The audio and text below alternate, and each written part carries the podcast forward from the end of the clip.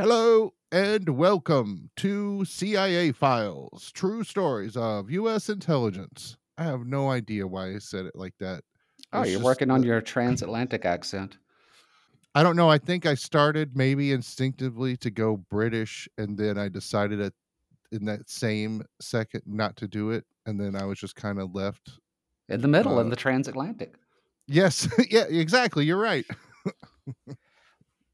so, uh, yeah. Anyway, this is t- CIA Files True Stories, U.S. Intelligence. I'm Topher M. Ford.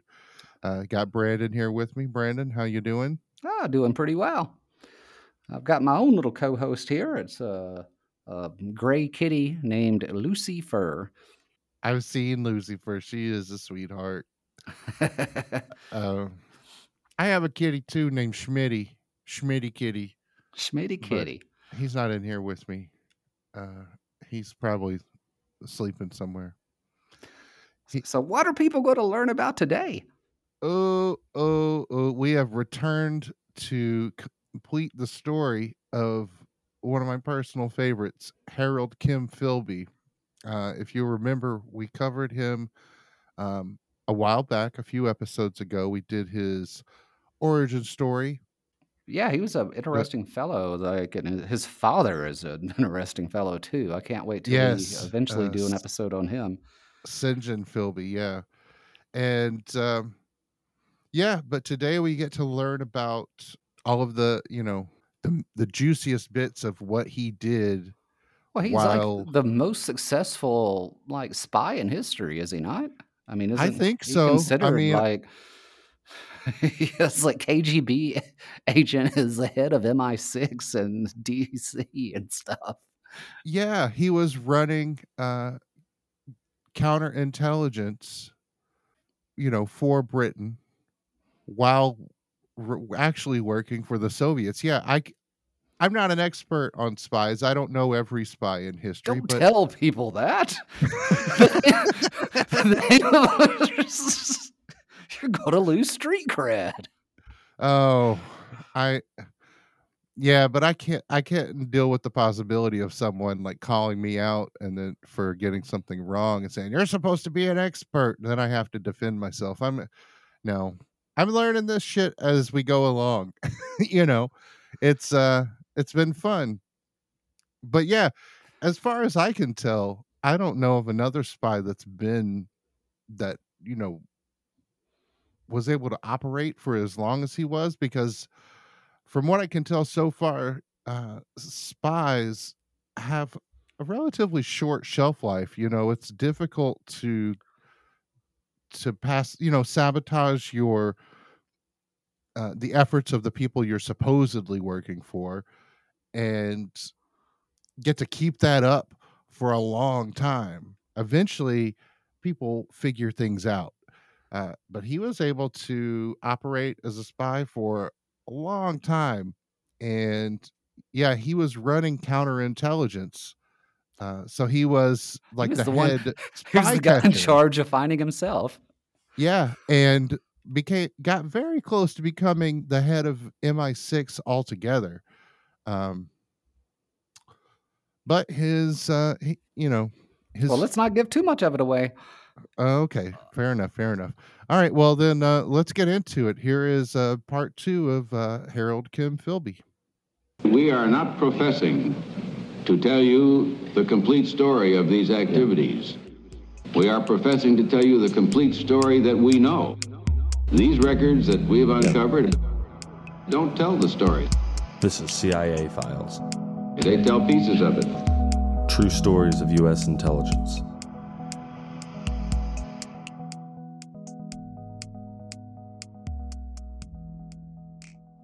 Oh, that was all schoolboy nonsense. He's a reformed character now.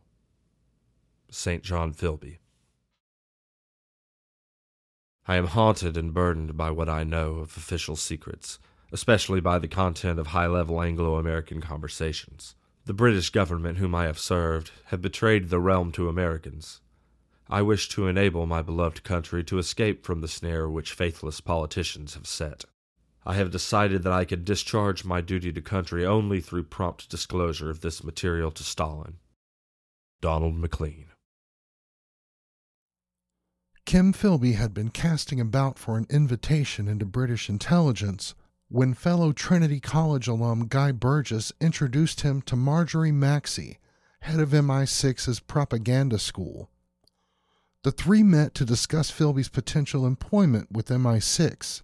Philby described their meeting in his book My Silent War. I found myself in the forecourt of St. Ermin's Hotel near St. James Park Station, talking to Miss Marjorie Maxse. She was an intensely likable elderly lady, then almost as old as I am now. I had no idea then, as I have no idea now, what her precise position in government was, but she spoke with authority and was evidently in a position at least to recommend me for some interesting employment. At our second meeting, she turned up accompanied by Guy Burgess, who I knew well. I was put through my paces again. Encouraged by Guy's presence, I began to show off, name dropping shamelessly as one does at interviews. From time to time, my interlocutors exchanged glances. Guy would nod gravely and approvingly. It turned out that I was wasting my time, since a decision had already been taken. Before we parted, Miss Maxse informed me that, if I agreed, I should sever my connection with the Times and report for duty to Guy Burgess at an address in Caxton Street in the same block as the St. Ermin's Hotel. I decided that it was my duty to profit from the experiences of the only Secret Service man of my acquaintance so I spent the weekend drinking with Guy Burgess. On the following Monday, I reported to him formally. We both had slight headaches. Philby's primary concern in the beginning was to stop the growing threat of fascism. And so, Kim Philby worked for MI6 in the fight against the Nazis, rooting out German spies within the British establishment. He was posted in counterintelligence, working to uncover Nazi spies. As he did all of this, he also passed British intelligence on Axis enemies along to Moscow. During this time, Stalin repeatedly asked Philby for reports on British activity focused on Russia. Philby told the KGB that Great Britain was too preoccupied with their mutual enemies to be concerned with Moscow. Stalin naturally found this hard to believe. But while there were people within the British establishment who were generally uneasy with the existence of a communist government, the overall consensus was that philosophical considerations aside, they were allies, and resources spent on surveilling the Russians were resources not spent on fighting the Nazis. So, in those early days, it could be argued that while Philby was working covertly with the foreign government without the knowledge of his own government, his actions weren't treasonous, at least in spirit. His compatriots in MI5, however, would have likely contested this argument. Philby's secret was threatened almost immediately after he joined MI6 when a Soviet intelligence officer named Walter Krivitsky defected to the West. Krivitsky had been a dedicated servant of communism in the years leading up to the war but he became worried when Stalin began killing Soviet agents during the Great Purge. His friend and fellow intelligence officer, Ignaz Reiss, notified Moscow that he was defecting in 1937 and was in turn assassinated that year. So Krivitsky fled, first to Paris, then to America, where he began giving testimony about Russia's intelligence activities. Philby watched, helpless, as Krivitsky passed along information about a number of Russian spies. But while Krivitsky said there were Russian spies within British intelligence, he didn't have enough information to identify them. He debriefed MI5's Jane Archer, claiming that there were 61 Soviet spies working in Great Britain. He didn't know their names, but did describe one as a journalist who had worked for a British newspaper reporting on the Spanish Civil War. He also described other members of the Cambridge Five, but MI5 were suspicious of his motives and his claims went uninvestigated. Krivitsky returned to the States to give more testimony, but he was found dead in a hotel room, seemingly at his own hands. He was discovered holding a gun a single shot in his head, and three suicide notes nearby. However, his death was actually carried out by the Russian NKVD, who staged the scene to look like a suicide. Philby worked at first in Section 5, conducting counterintelligence work in the Iberian Peninsula, primarily Spain and Portugal. While not his first choice for an assignment, it at least got Philby within the halls of British intelligence. His Russian masters, however, wanted him to get inside Section 9, the section devoted to Russian affairs. Philby decided to make a play for Section 9 director, a job that by all rights should have gone to his boss in Section 5, Felix Cowgill. Philby worked quietly behind the scenes, subtly sowing discontent between Cowgill and his subordinates. Philby undermined Cowgill in the eyes of his superiors as well, dropping small hints of Cowgill's inability to lead the section. Philby's efforts succeeded, and he was promoted to Chief of Section 9. Upon learning this news, Cowgill resigned in anger, as Philby knew he would. Once in charge of Section 9, Philby was perfectly positioned to stop any plans by Great Britain to undermine or attack Russia. It was one of the biggest intelligence achievements in history.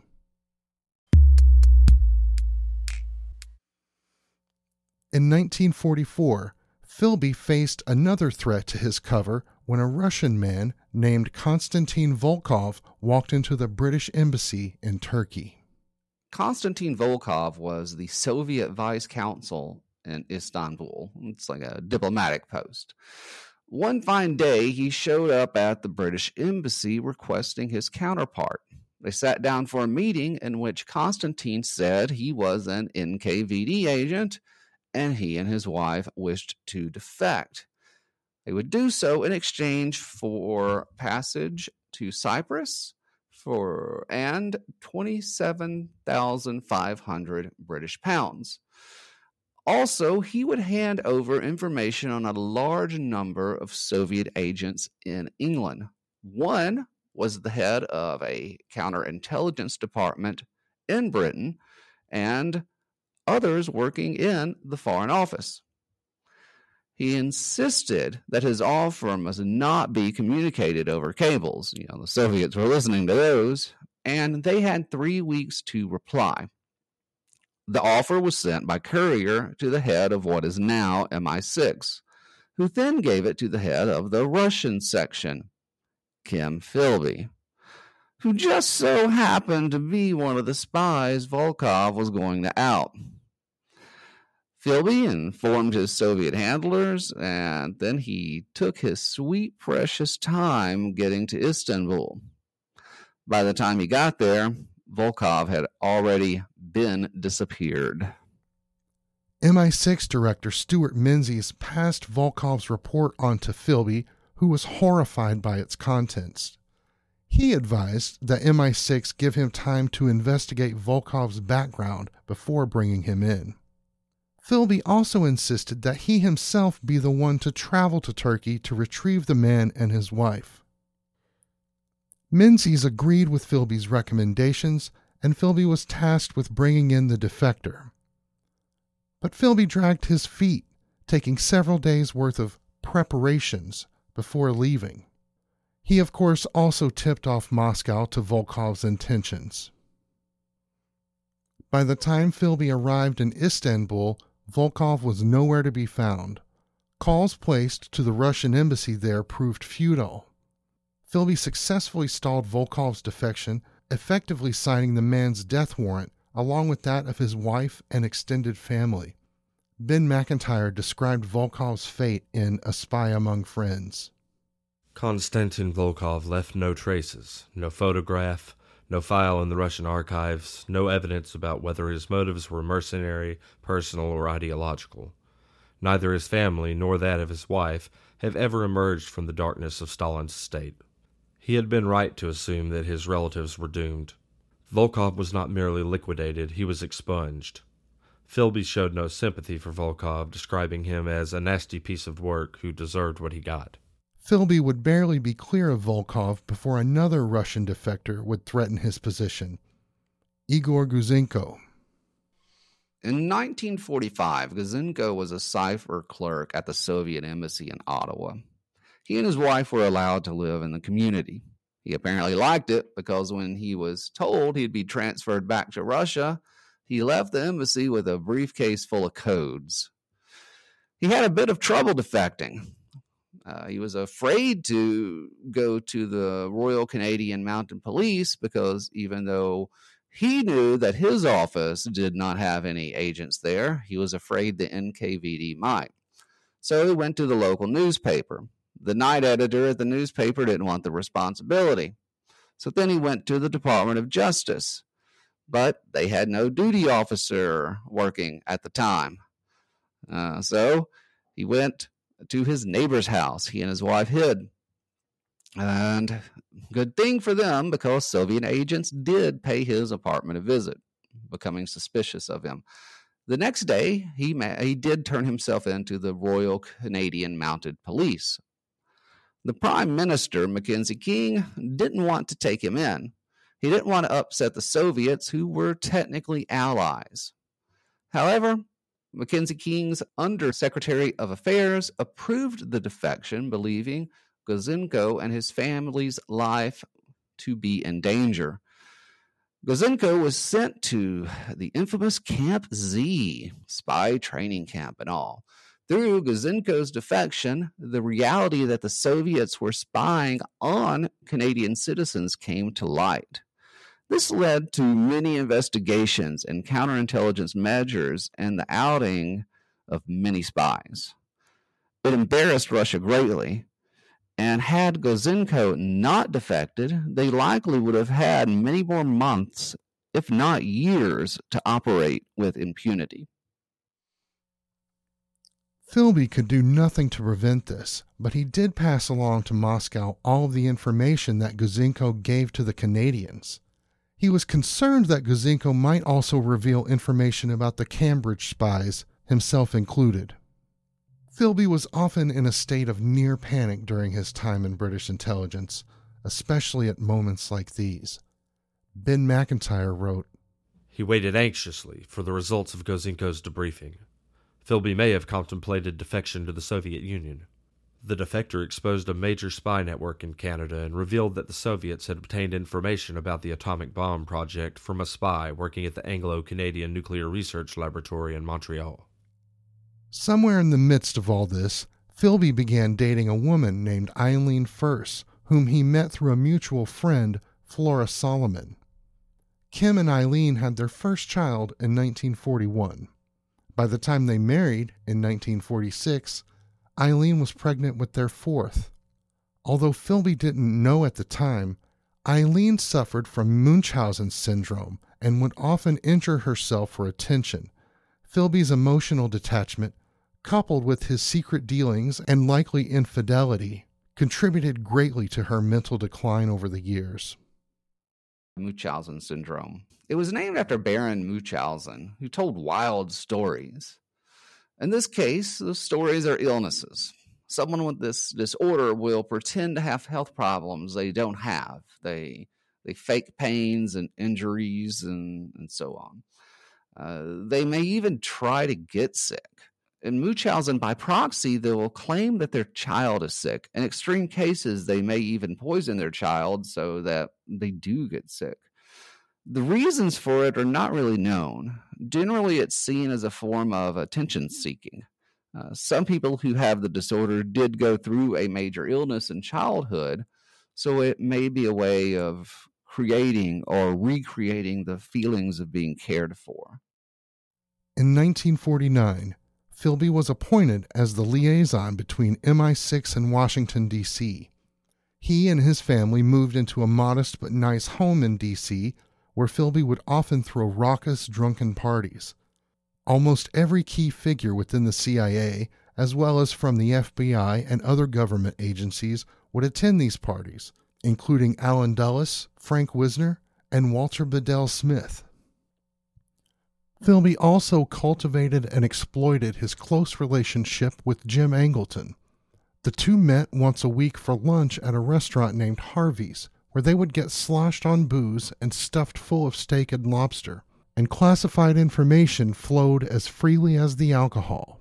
One CIA officer, Miles Copeland, said, What Philby provided was feedback about the CIA's reactions they could accurately determine whether or not reports fed to the CIA were believed or not.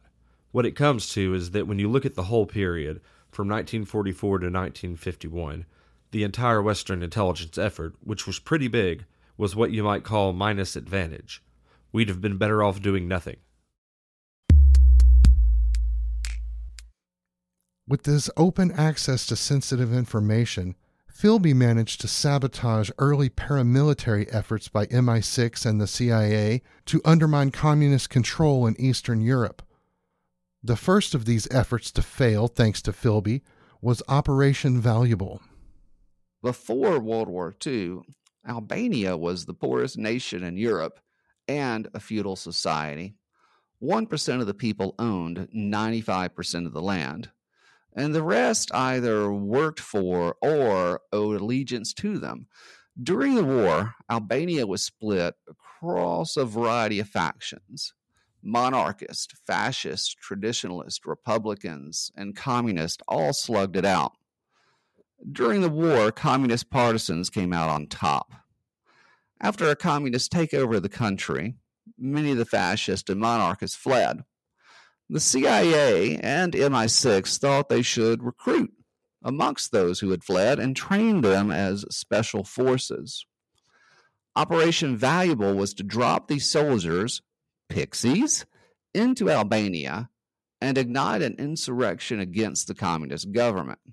Hopefully, other anti communist insurrections would start in the region and Soviet politics would be thrown into turmoil.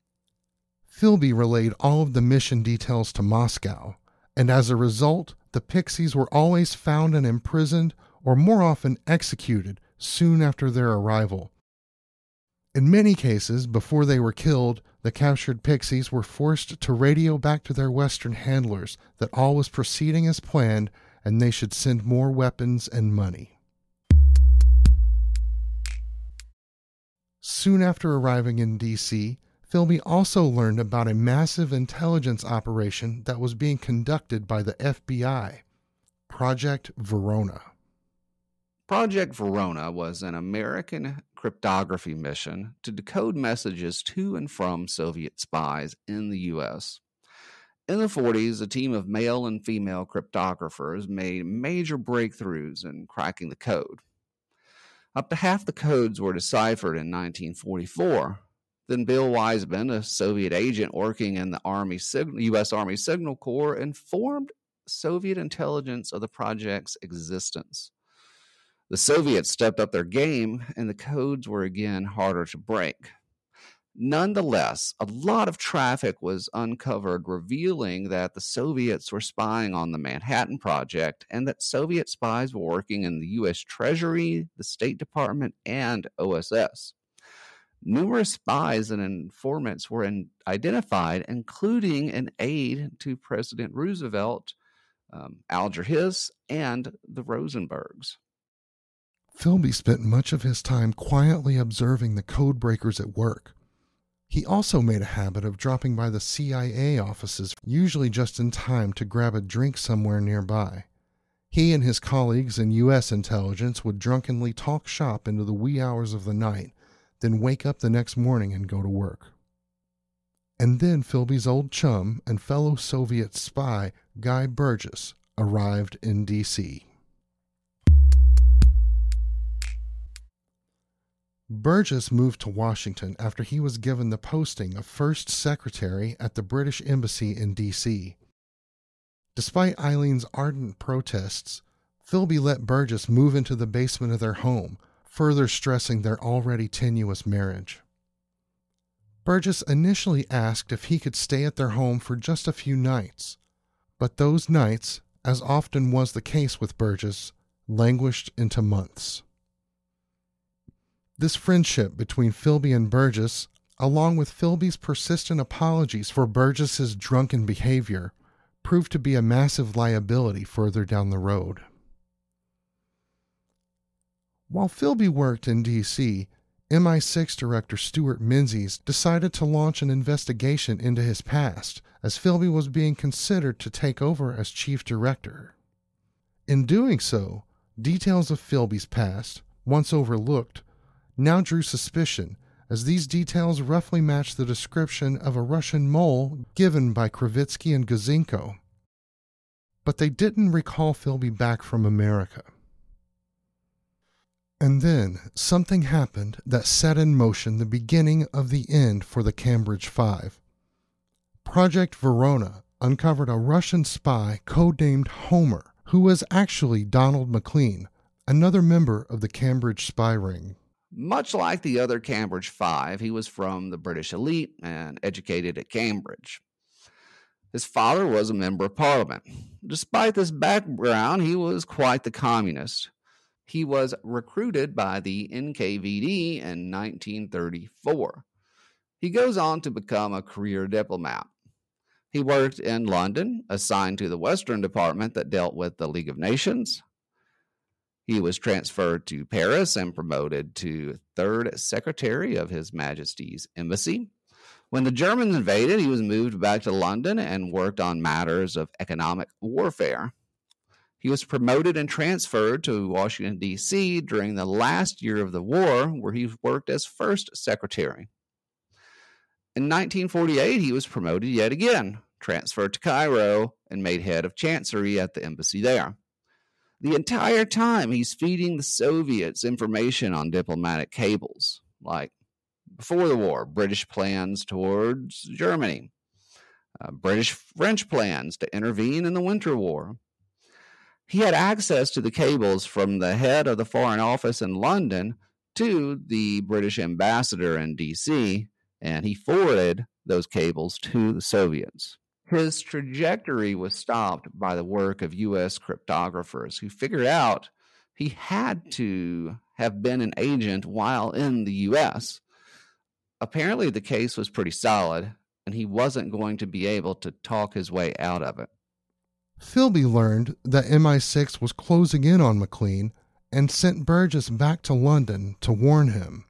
But before Burgess left, Philby stressed to him Don't go with him when he goes. If you do, that will be the end of me. Swear that you won't. But Burgess did flee with Maclean. The decision was made by their Soviet handler, Yuri Moder. He later explained The center had concluded that we had not one but two burnt out agents on our hands. Burgess had lost most of his former value to us. Even if he retained his job, he could never again feed intelligence to the KGB as he had done before. He was finished. Both Guy Burgess and Donald Maclean were members of the elite, highly educated, and they were violently intelligent. They came from the same intellectual circle as Kim Philby. They also both had serious problems with alcohol abuse and enjoyed sex with random male strangers. And they both ended up working in the British Embassy in Washington, D.C. Maclean was the first secretary at the embassy there, and in the capacity was able to send his Soviet handlers vast amounts of communication. He worked in D.C. from 1944 to 48. Some sensitive information he knew about came to light. The FBI suspected Maclean was the source, but after following him around, they thought perhaps he was being blackmailed to the drinking and, and homosexuality they discovered, but they could not find evidence he was a spy. Uh, Burgess was the local head eh, of MI6 in DC in 1950 and 51. He had access to Korean war plans and shared them with the Soviets. Now, his drinking was becoming a problem at work. He got like three speeding tickets in one day, and I guess that was the, the last straw. So he was ordered back to London.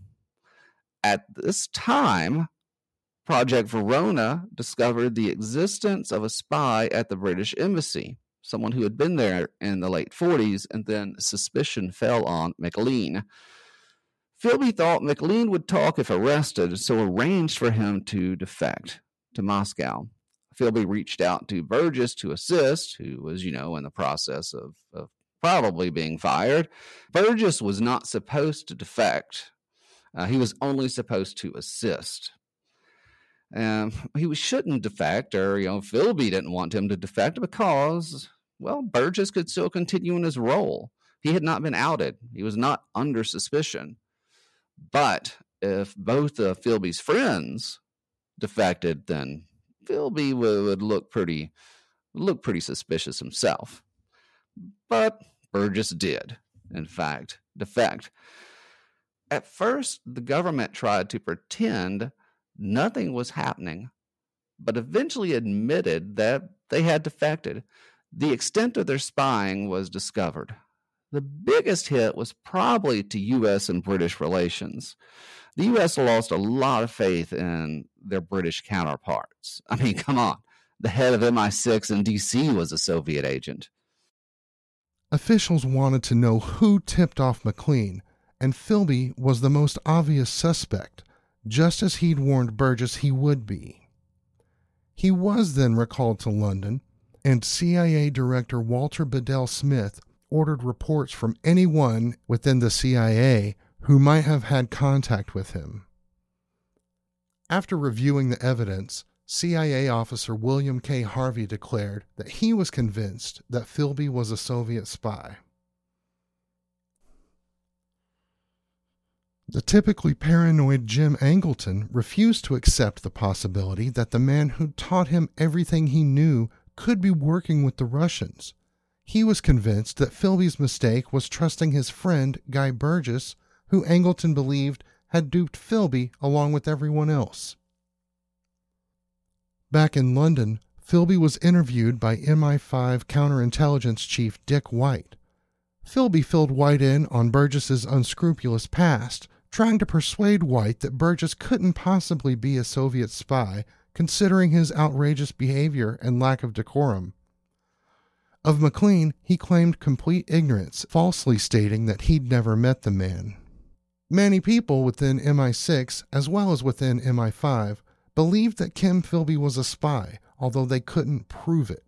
However, Philby had the support of a man named Nicholas Elliott, one of Philby's closest friends and a fellow MI6 officer. He, like Angleton, believed that Philby's worst sin was in associating with no ne'er do well Guy Burgess.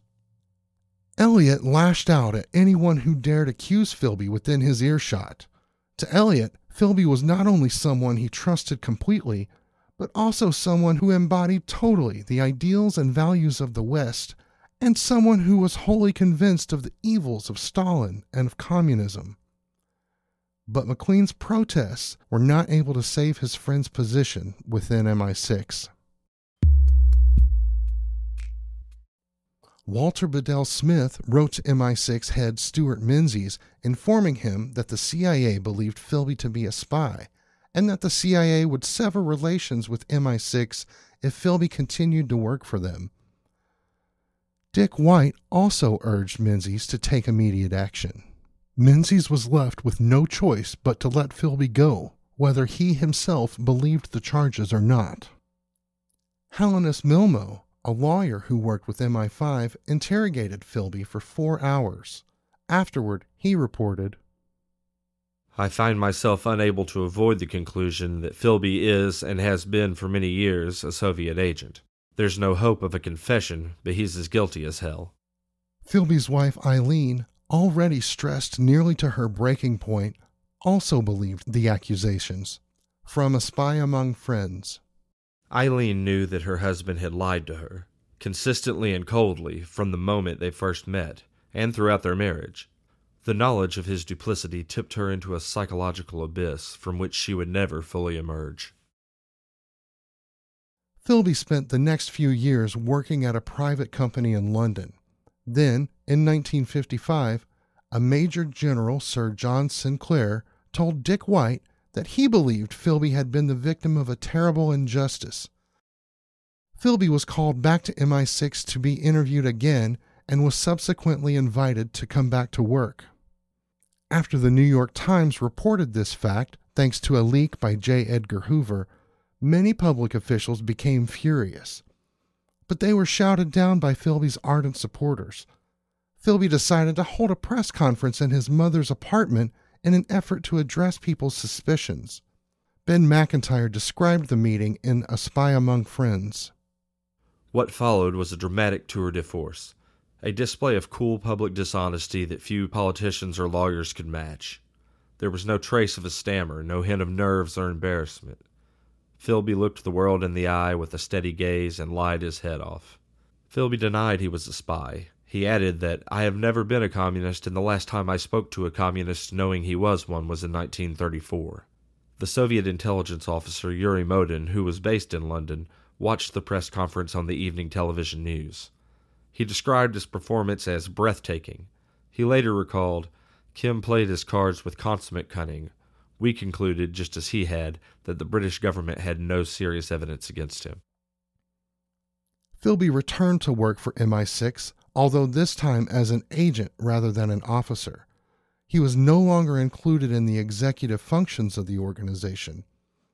Nicholas Elliott sent Philby to Beirut to work as a journalist for The Observer and The Economist. When Philby moved to Beirut, he did so without his wife or children. Eileen's close friend, Flora Solomon, wrote to Philby, accusing him of abandoning his wife. He replied harshly, saying he wouldn't be sending money to his wife unless she provided receipts for the household bills and declared that he was fed up with her idleness. Soon after arriving at his new posting, Philby began a love affair with Eleanor Brewer, the wife of a journalist with the New York Times. In December of 1957, Eileen Philby was found dead in her bedroom. The coroner listed the cause of death as heart failure brought on by a number of contributing factors, including her alcoholism. Flora Solomon bitterly blamed Philby for her death. Eileen's psychiatrist believed Kim might have murdered her because she possibly knew too much. When Philby received word of his wife's death, he was ecstatic he celebrated it loudly at a bar in Beirut, showing the telegram with the news to anyone who'd look. His only misgiving was the notion that he'd somehow been involved with her death. After Eileen's death, Eleanor Brewer filed for divorce, and she and Philby married in 1959.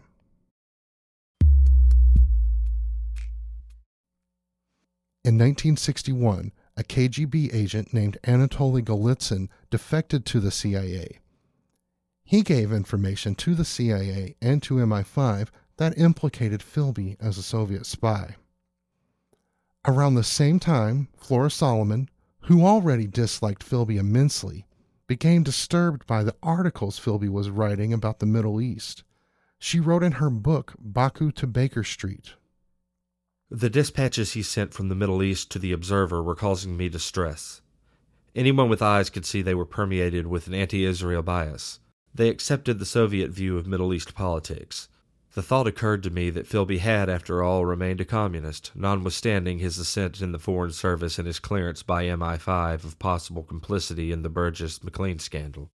Israel was a newly minted country, with the Arab Israeli War happening in 48 in the 50s, you have this wave of Jewish immigration into Israel. There are many Holocaust survivors and others fleeing anti Semitic violence, as well as those who wanted to support the establishment of Israel. Um, they were like tent cities for the new arrivals. It was, um, you know, pretty pretty big deal. Now the Palestinians they were none too pleased with this situation, and there was a lot of uh, tit for tat violence. Palestinian Fedayeen would attack civilians, and Israeli militia or soldiers would retaliate. So, with this in mind, tensions were high. Now, of note overall to our subject matter, um, you know, being political intrigue, is that the Palestinian Fatah Party was secular and socialist leaning, and Israel was working to counter its power and influence unfortunately, by clandestinely supporting what becomes Hamas. The Soviets tend not to like nationalistic or religious parties, preferring secular and socialist parties. Also, throughout the Arab world, you have um, the rise of the Ba'ath Party, and which is a socialist party itself. And so Soviet sympathy will probably naturally have leaned over toward um, the Arabs. Back in the 1930s, when the two were still close friends, Philby had told Solomon that he was working with the Russians via Comintern. He then asked if she'd join him in helping the Russians pursue peace before the war broke out. She'd declined and hadn't given it much thought since then. But after Eileen's death, for which Solomon blamed Kim, and after his reporting and commentary on the state of Israel, she began to express her feelings toward him more openly. One night, Solomon ran into banking heir Victor Rothschild at a social function. The two eventually began discussing Philby, and she mentioned his past, saying to Rothschild, How is it that the Observer uses a man like Kim? Don't they know he's a communist? Rothschild thought this information was important enough to share with British intelligence, and so he introduced her to Arthur Martin, a counterintelligence officer with MI5. Solomon was reluctant to speak on the matter officially, worried about possible retribution from Philby or from Soviet agents. Even so, she recounted her story about Philby's communist past, his admission to her, and his attempt to recruit her to work for the Soviets. Martin, who had believed Philby was the spy who'd tipped off Maclean and Burgess from the beginning, was set to interrogate Philby.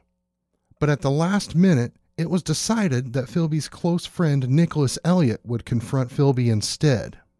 Elliott had experienced a change of heart regarding his friend's loyalty to the crown and to Western values after hearing Flora Solomon's testimony. Now angry over his betrayal, Elliott insisted on being the person to confront Philby. Martin, along with the rest of MI5, found this decision appalling. Martin had been doggedly pursuing Philby ever since the defections of Burgess and Maclean and was understandably displeased to have his opportunity to see his case through to the end snatched from him by Philby's most ardent defender at the last moment. Elliott met Philby in a small room in Beirut, where he interviewed his old friend for four hours. Elliott recorded their conversation, but he also opened the window to the street which produced enough noise to drown out much of their conversation. Philby did confess, but with a highly edited version of the truth. He said he'd stopped spying for the Soviets when the war ended. He said he'd recruited Burgess and Maclean back in 1934, and he'd only tipped off Maclean in 1951 as a courtesy of friendship. Elliott wanted to believe Philby, but he couldn't avoid the fact that Philby was quite obviously omitting key information. Elliott promised his friend full immunity from prosecution if he'd give them the whole story. Elliott even went so far as to say that he believed Philby had stopped working for the Russians in 1949, and he knew that Philby had eventually realized that Stalin was really as monstrous as the West believed him to be. Despite this, Philby decided that the risk of arrest was too imminent, and so on January 23, 1963, he fled to Moscow. Many people felt that he was likely allowed to escape, perhaps as a favor between old friends, or perhaps as a way to avoid a public trial that might bring to light inconvenient information. Desmond Bristow, MI6's chief in Spain at the time, said Philby was allowed to escape. Perhaps he was even encouraged. To have him brought back to England and convicted as a traitor would have been even more embarrassing. And when they convicted him, could they really have hanged him? In Moscow, he was received as a national hero. He was given a comfortable apartment, a salary, and was allowed to enter a sort of retirement. He would occasionally advise the Soviet government on dealing with the West, and he often gave talks at colleges about how those in the West think and operate and how he was able to fool them for so long. Harold Kim Philby died in Russia on May 11, 1988. He was given a grand funeral and hailed as a hero of communism and of Russia. Before his death, Philby expressed his feelings toward the people he betrayed. Friendship is the most important thing of all. I have always operated on two levels a personal level and a political one. When the two have come into conflict, I have had to put politics first. The conflict can be very painful. I don't like deceiving people, especially friends, and contrary to what others think, I feel very badly about it. Kim's granddaughter, Charlotte, would visit him in Moscow as a child. She would later say of her grandfather, One thing I have gleaned from my conversations I've had with my own father and others who knew Kim is that for good or bad he was a proud man, and one who chose to publicly stand by his actions. While he made a choice that few, if any, can really claim to fully understand, and one which had dire consequences for the friends and colleagues he betrayed, Kim was prepared to face the repercussions of what he did, either because he felt that it was the right thing to do or because it was about saving face. Either way, I'm not sure that it matters. Whether, when at the end of it all he sat back and reflected on the choices he'd made during his life, he did feel any doubt about the decisions he had made, we will never know, but one thing is for sure. He would never have asked for absolution, so I should never expect that on his behalf. All right. Well, yeah, that's uh that's the life of uh, Kim Philby. Uh, I, th- I think crazy. I think it's a lesson in um, failing upwards. It was like nothing he could do, and you know we learn about his, his friends too. That like elite crowd. It's it's almost as if they're yelling, "Hey, we're not only like in like in many ways incompetent, unstable people. Um, we're we're wherever we go, information gets leaked, but they don't get caught; they get promoted. Yeah.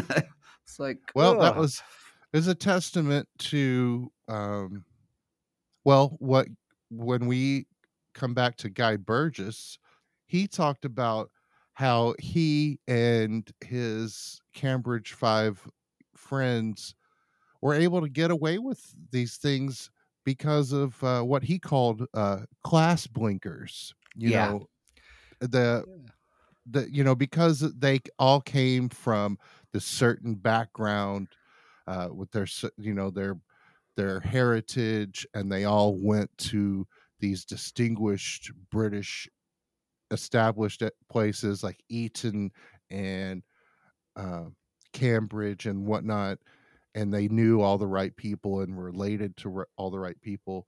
That no one in British society could even fathom that they weren't to be trusted. well, Just and even when the evidence was overwhelming. yeah, well, and also the society's geared to help those people get away with crimes. You know, like if if they were, you know, embezzling funds or something, or doing something that wasn't treason, um, I'm sure their friends would have tried to help them not face any consequences whatsoever. I mean, that's just Yeah. kind of that circle. I mean, and, and Yeah. uh, mm, you know, I guess it's really any circle. Anybody's going to try to help their their friends avoid consequences, or it's just kind of a common thing. Uh, Right. and you know, if you've got a small group of elite people, then they're going to help each other cover up for each other and try to keep each other out of out of jail. Even uh, if it's treason. Sometimes, yeah, even if it's treason. Yeah. Uh, it's not. It's, it's not treason if my friends are doing it. I, I- is it? That's Is that- I think that's that's a line that seems to be coming about now. Um, I disagree with that, but yeah, it's like uh, uh, mental gymnastics. People do mental gymnastics to justify well, what I'm doing really isn't against the state or against the Constitution. I'm, I'm actually trying to protect it and make things better. It's like, uh, really? Right. Is that And what you were doing? There was also the issue, I think, of pride, where a lot of the people who were pulled in by Kim Philby because he was very um, charming. He was, you know, uh, oh, what's that actor's name? Hugh Grant. He was like charmingly befuddled all the time. and you know uh, someone was like i say old boy it looks as if you'd been working for the soviets this whole time. And he's just like oh, oh mm, well i'm so charmingly befuddled. And they're like oh well never mind. You're so charming. Well, they um well, I'd read that part of um, Putin's rise early on was to make people think he was incompetent, and that allowed him to get promoted. because people, you know, the, those in power, were not afraid of him. They believed he incompetent. He was seemed incompetent. safe. Yeah. Um, but then once he got into his his fingers in enough pie, enough pies, then he was able to, you know, actually take the power. So Yeah. And I've heard a lot of um, people say that about British Prime Minister Boris Johnson that, you know, he the this whole like competent doofus thing he has going on is a total play is a total act, you know.